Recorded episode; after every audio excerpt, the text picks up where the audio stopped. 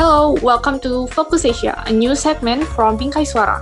You will be accompanied by me, Yohan. And me, Firsha. So, what did you do on Independence Day, Firsha? Um, sadly, due to the pandemic, we can't participate in the ceremony like we used to do before. So, I decided to watch the ceremony on the television. And what about you, Yohan? What did you do? I had a lot of assignments, so I was doing my assignments the whole day. But when I took a break, I found an interesting post on Instagram about how Singaporeans celebrate their Independence Day. Really? How do they celebrate it? Is there any difference with how Indonesians celebrate Independence Day? Yeah, it's kind of different. The celebration is called National Day Parade, or NDP for short, and usually the parade has a troops parade, various kinds of performances, and closes with a firework. This year, the parade was held at Marina Bay floating platform. Oh, I think I heard about this. And I also heard that the tickets for the parade were not open for public balloting because of pandemic safety concerns. Is that true? Yes, that's correct.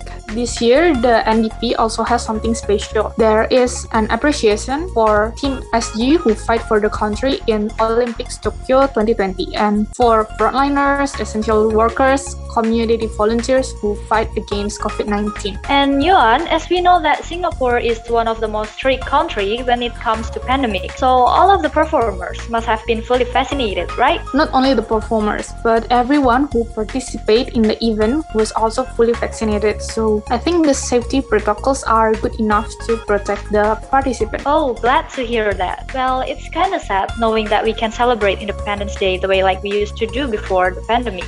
But I think that with all the energy and spirit that it actually has, and the Independence Day will always be remarkable, either in Indonesia or Singapore. Yeah, and hopefully the condition will get better next year so we can celebrate the Independence Day together and of course, not virtually.